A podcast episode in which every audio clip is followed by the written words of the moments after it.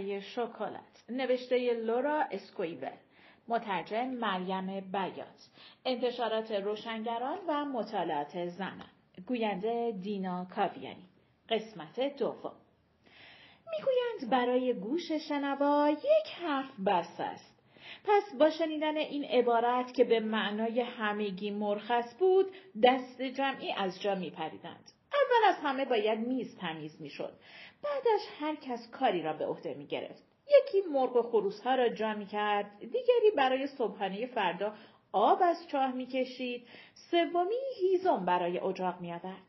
آن روز نه بسات اتوکشی در کار بود و نه دوخت و دوست. وقتی کارها تمام می‌شد یکی یکی به اتاقهایشان می‌رفتند و پس از کمی مطالعه و خواندن دعای شب سر به بالین خواب میگذاشتند یک روز بعد از ظهر قبل از اینکه ماما النا اجازه مرخصی از پشت میز را صادر کند تیتا که آن وقت تازه پانزده سالش شده بود با صدایی لرزان خبر داد که پدرو مارکویز می‌خواهد بیاید آنجا و با ماما النا صحبت کند. پس از سکوتی طولانی در حالی که چهار ستون بدن تیتا به لرزه درآمده بود ماما الا پرسید و این آقازاده به چه مناسبت می‌خواد بیاد با من صحبت کنه؟ پاسخ تیتا به زحمت شنیده شد. نمی‌دونم. ماما النا چنان نگاهی به او انداخت که در نظر تیتا تمامی رفتار سرکوبگرانه مادرش را شامل می‌شد که طی سالیان بر خانواده اعمال و همه را جان به سر کرده بود. گفت اگه این آقا پسر میاد که از تو خواستگاری کنه براش پیغام بده لازم نیست زحمت بکشه.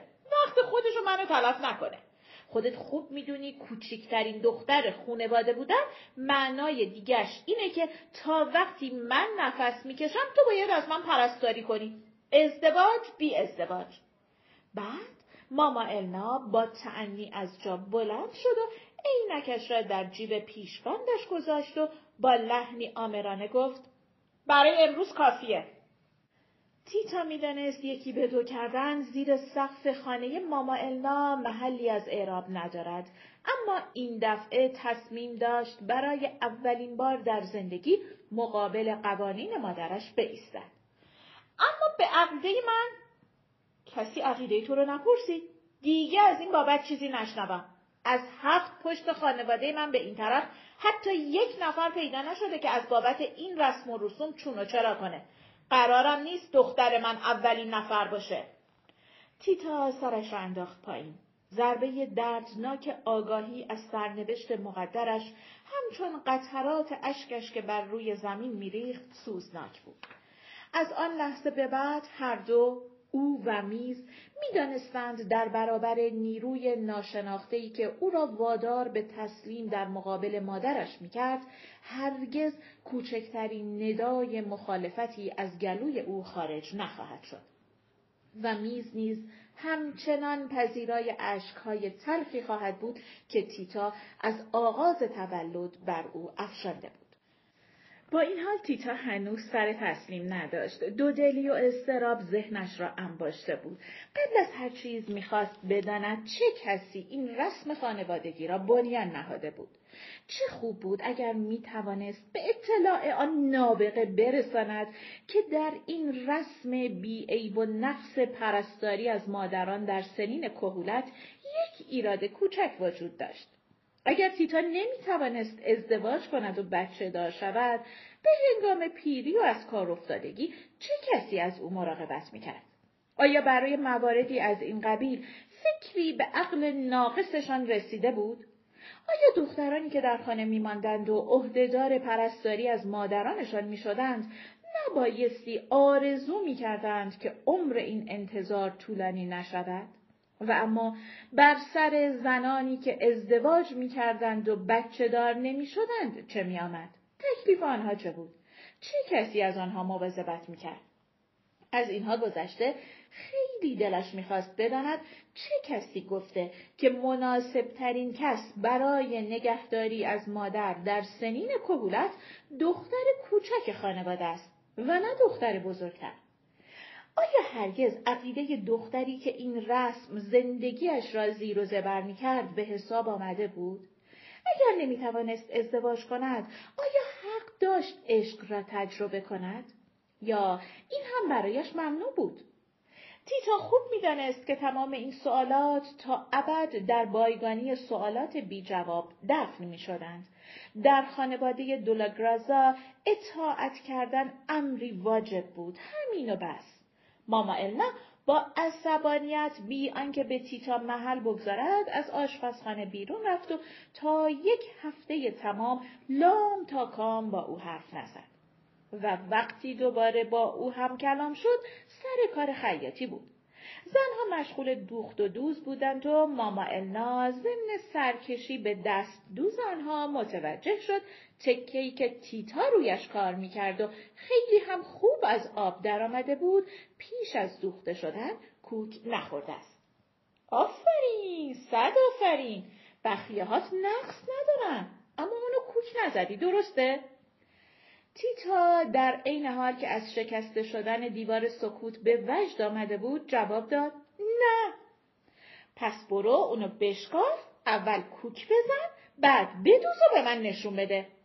ضمنا یادت باشه که آدمای تنبل و نظرتنگ مجبور میشن هر کاری رو دوبار انجام بدن. ولی مال وقتی که آدم اشتباه کنه. خودتون یه دقیقه پیش گفتید که بخیه ها دوباره می‌خوای شروع کنی به نافرمانی؟ همینقدر که جرأت کردی مقررات دوخت و دوز و نادیده بگیری کافیه. ببخشید مامی دیگه از این کارا نمی‌کنم. با این کار تیتا موفق شد آتش خشم ماما النا را فرو نشاند. برای اولین بار سنجیده رفتار کرده بود با لحنی مناسب او را مامی خطاب کرده بود. ماما النا عقیده داشت کلمه ماما بوی بینزاکتی می‌دهد و از همان دوره خردسالی بچه هایش به آنها دستور داده بود به وقت صحبت کردن با او کلمه مامی را به کار برند.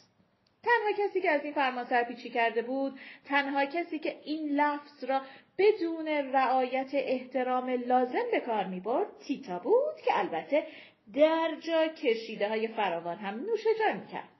اما این بار چقدر بیعیب و نقص این واژه را بر زبان آورده بود. ماما النا با این امیدواری که عاقبت در سر راه کردن کوچکترین دخترش موفق شده نفس راحتی کشید. بدبختانه عمر این دلخوشی بسیار کوتاه بود. چون درست فردای همان روز سر و کله پدرو مارکویز در حالی که پدر محترمش او را همراهی می‌کرد برای خواستگاری از تیتا در خانه آنها پیدا شد. چون این دیدار کاملا غیر منتظره بود با ورود آنها بلوای غریبی برپا شد. چند روز قبلش تیتا توسط برادر ناچا برای پدرو پیغام داده بود فعلا دست نگه دارد. برادر ناچا هم قسم خورده بود عین پیغام را به پدرو رسانده با وجود این آنها الان توی خانه بودند ماما النا مهمانان را در سالن پذیرایی پذیرفت و در نهایت ادب به آنها توضیح داد به چه دلیل تیتا نباید و نمی‌تواند ازدواج کند. اما اگه شما واقعا قصد دارید برای پدرو دست بالا کنید با اجازه شما دختر دیگر روسورا را پیشنهاد می‌کنم. فقط دو سال از تیتا بزرگتره. اون صد درصد برای ازدواج آمادگی داره و هنوز قولش رو به کسی ندادی با شنیدن این حرف کم مانده بود چنچا سینی قهوه و نان شیرینی را که برای پذیرایی از دون پاسکولا و پسرش به سالن برده بود روی سر ماما النا برگرداند. حراسیده مذارت خواهی کرد و به دو خودش را به آشپزخانه رساند. تیتا و روسورا و گرترودیس آنجا منتظرش بودند تا مو به مو برایشان تعریف کند توی سالن پذیرایی چه خبر بود. چنچاز تر از پا آمد تو و سه خواهر برای اینکه از اول تا آخر قضیه را بشنوند هر کاری دستشان بود گذاشتند زمین و سراپا گوش شدند. دور هم در آشپزخانه نشسته بودند و رولت های لغمه کریسمس را میپیچیدند. همانطور که از اسمش پیداست وقت درست کردن این شیرینی قول و کریسمس است اما آن روز بساتش به مناسبت شانزدهمین سال تولد تیتا علم شده بود که دلش می‌خواست این جشن را با یکی از خوراکی های محبوب خود برگزار کند. اینم از اون حرفاست. مامانتون همچین راجع به آمادگی برای ازدواج حرف می‌زنه که انگار داره سمبوسه تو بشقاب میچینه. تازه بعدیش اینه که این دوتا از زمین تا آسمون با هم فرق دارن. به این مفتیا نمیشه تاکو رو به جای سمبوسه غالب کرد. چنچا به رویه خودش صحنه ای را که شاهد بود برای دخترها نقل می کرد که البته تعبیر و تفسیرهای شخصیش هم چاشنی آن بود. تیتا می‌دانست چنچا بعضی وقتها با قلوف کردن مطالب را تحریف می کند. به همین دلیل چندان به دلش بد نیاورد. نمی توانست چیزی را که الان شنیده بود باور کند. خودش را به بیخیالی زد و به بریدن خمیر رولت که خواهرها و ناچالایش مایه میگذاشتند و میپیچیدند ادامه داد. بهترین کار استفاده از خمیر خانگی است. می‌شود خمیر آماده را از نانوایی تهیه کرد اما باید قطعشان کوچک باشد. چانه های بزرگ برای این منظور مناسب نیستند. رولت های پیچیده شده باید ده دقیقه در فر بمانند و داغ داغ خورده شوند.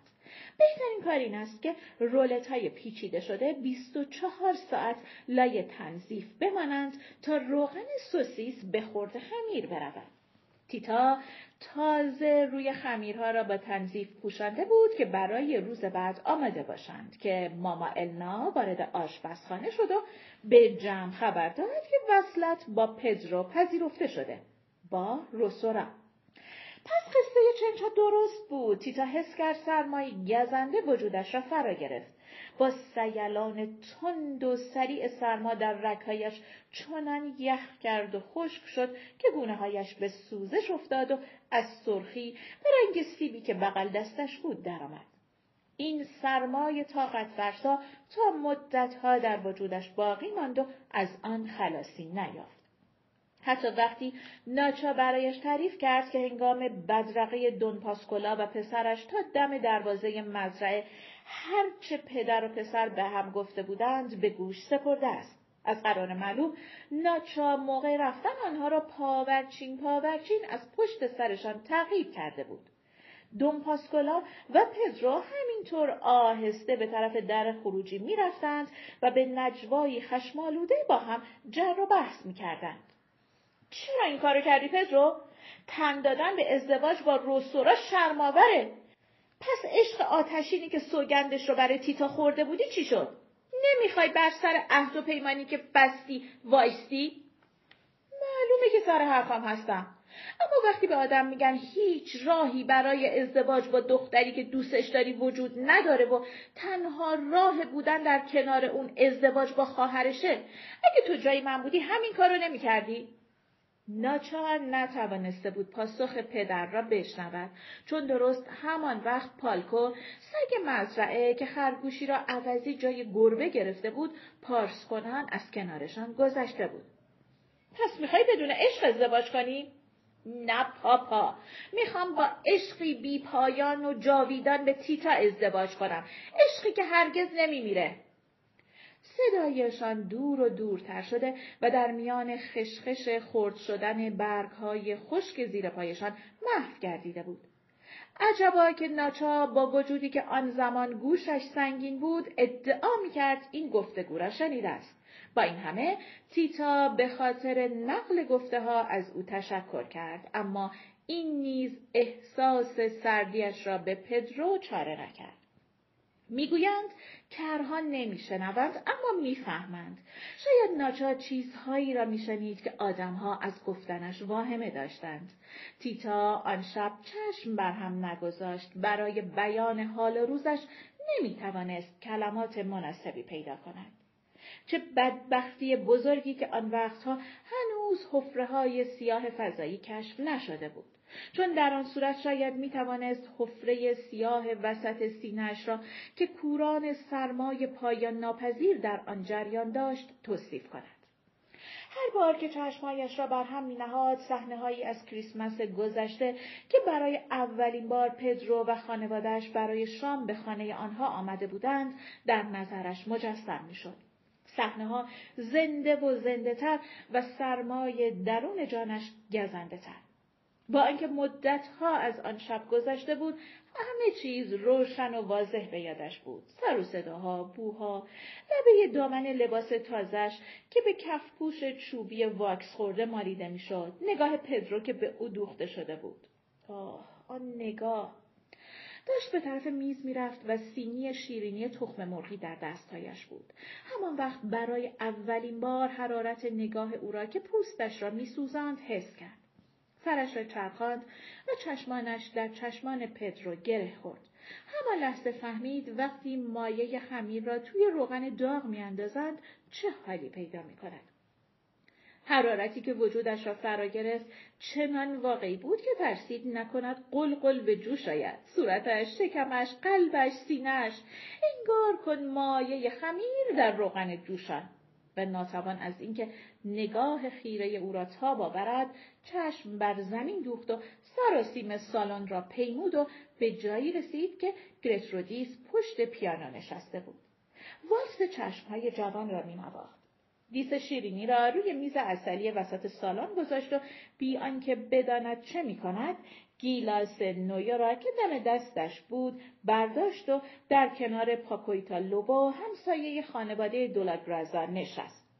اما حتی این میزان فاصله بین او و پدرو کافی نبود. حس می‌کرد خون در رکهایش میجهد و جانش را میسوزاند. سرخی تندی به گونه هایش دوید. تلاشش بیفایده بود. نمی‌توانست نگاهش را بر نقطه ای متمرکز کند. پاکویتا متوجه التهابش شد و با قیافه دلنگران پرسید این لیکور خیلی قویه نه؟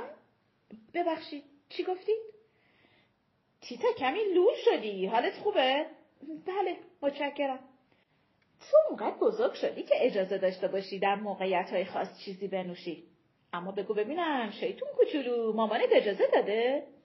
می‌بینم که این نوشیدنی کمی تو رو گرفته داری میلرزی ببخش حضوری می‌کنم. اما از من بشنو دیگه بهش لب نزن. خیال نداری که خودتو اسباب مسخره مردم کنی؟ تیتا فقط همین یکی را کم داشت. اینکه پاکویتا لوبو خیال کند او قاطی کرده است. نباید میگذاشت کوچکترین بارقه سوء زن در ذهن پاکویتا به وجود آید وگرنه بی برو برگرد به مادرش خبر می‌داد. ترس تیتا از مادرش چنان قوی بود که پدرو را لحظه ای به فراموشی سپرد و سعی کرد به هر قیمتی پاکویتا را قانع کند که فکرش روشن روشن کار می کند و ذهنش هوشیار است. با او گپ زد غیبت کرده از این در آن در سخن گفت حتی طرز درست کردن نویا را که شک می‌رفت چنان اثری بر او گذاشته باشد به پاکویتا یاد برای درست کردن این مخلوط ابتدا چهار اونس هلو و نیم پوند زردالو را به مدت 24 ساعت در آب خیس می‌کنیم تا پوستشان به راحتی کنده شود. سپس باید له شوند و پانزده روز در آب داغ بمانند. در این موقع مخلوط شروع می کند به تخمیر شدن. بعدا دو پوند نیم شکر را در محلول تخمیر شده خوب حل می کنیم و چهار اونس عرق بهار نارنج به آن اضافه می کنیم. سپس مخلوط را خوب به هم می زنیم و صاف می کنیم. با این توضیحات دقیق دلش قرص شد که ذره شک و شبهه در مورد سلامت ذهن و روانش در ذهن پاکویتا باقی نمانده است. و بعد برای محکم کاری انگار نکته مهمی را از قلم انداخته باشد یادآوری کرد که مقدار آب ظرف باید دو لیتر و شانزده هزار لیتر باشد. نه یک ذره کمتر نه یک ذره بیشتر. این توضیحات کار خودش را کرد. وقتی ماما النا پیش آنها آمد تا از پاپایتا بپرسد به او خوب رسیدند یا نه با خاطری شاد جواب داد بله حسابی. چه دخترهای نازنینی دارید. چه گفتگوی دلپذیری داشتیم. ماما النا تیتا را روانه آشپزخانه کرد تا چیزی برای مهمانها بیاورد. پدرو تصادفا همان لحظه از آنجا رد می‌شد و پیشنهاد کرد به او کمک کند. تیتا بدون یک کلمه حرف با گامهای شتاب زده به آشپزخانه رفت. حضور پدرو بیش از پیش دست با چشم کرد. پدرو به دنبالش به آشپزخانه آمد و تیتا یک دیس خوراکی خوشمزه که روی میز آماده سرو شدن بود در دستش گذاشت و از سر بازش کرد. از آن پس تیتا هرگز لحظه ای را که هر دو خم شده بودند که سینی را بردارند و دستهایشان کاملا تصادفی به هم خورد از یاد نبود. سینیوریتا تیتا از این فرصت که لحظه با شما تنها هستم استفاده می کنم که بگم با تمام وجودم عاشق شما هستم. می‌دونم این اعتراف جسارت آمیز و غیر منتظر است. اما اونقدر نزدیک شدم به شما مشکله که تصمیم گرفتم همین امشب رازم و با شما در میون بذارم. تنها تمنام اینه که به من بگید آیا می‌تونم به عشق شما امیدوار باشم؟ نمی‌دونم چی بگم. به من فرصت بدید فکر کنم. نه نه نمی‌تونم. همین الان جواب می‌خوام. عشق نیازی به فکر کردن نداره. یا این احساس رو دارید یا ندارید.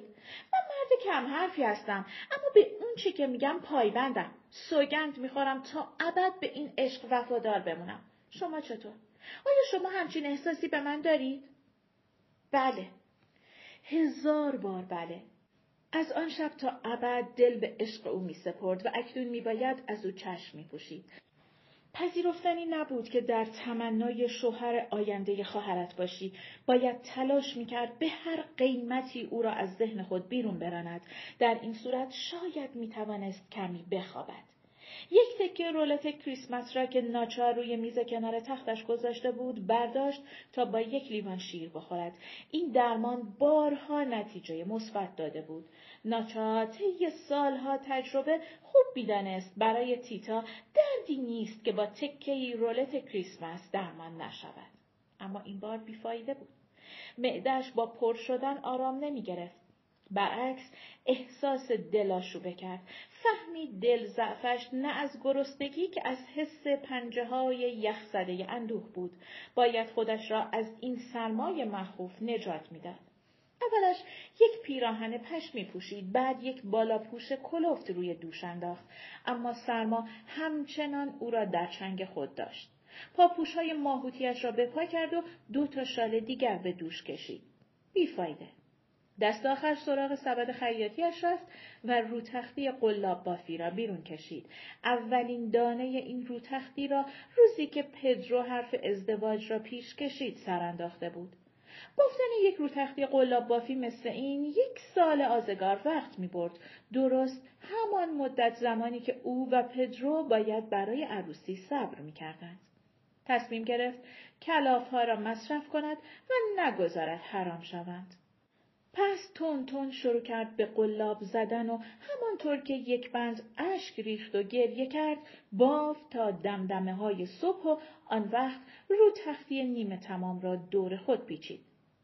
اما این هم کمک حالش نشد نه آن شب و نه بسیار شبهای دیگر تا وقتی زنده بود از آن سرما خلاصی نداشت. ادامه دارد. دستور غذای ماه بعد کیک عروسی چابلا پایان قسمت دوم.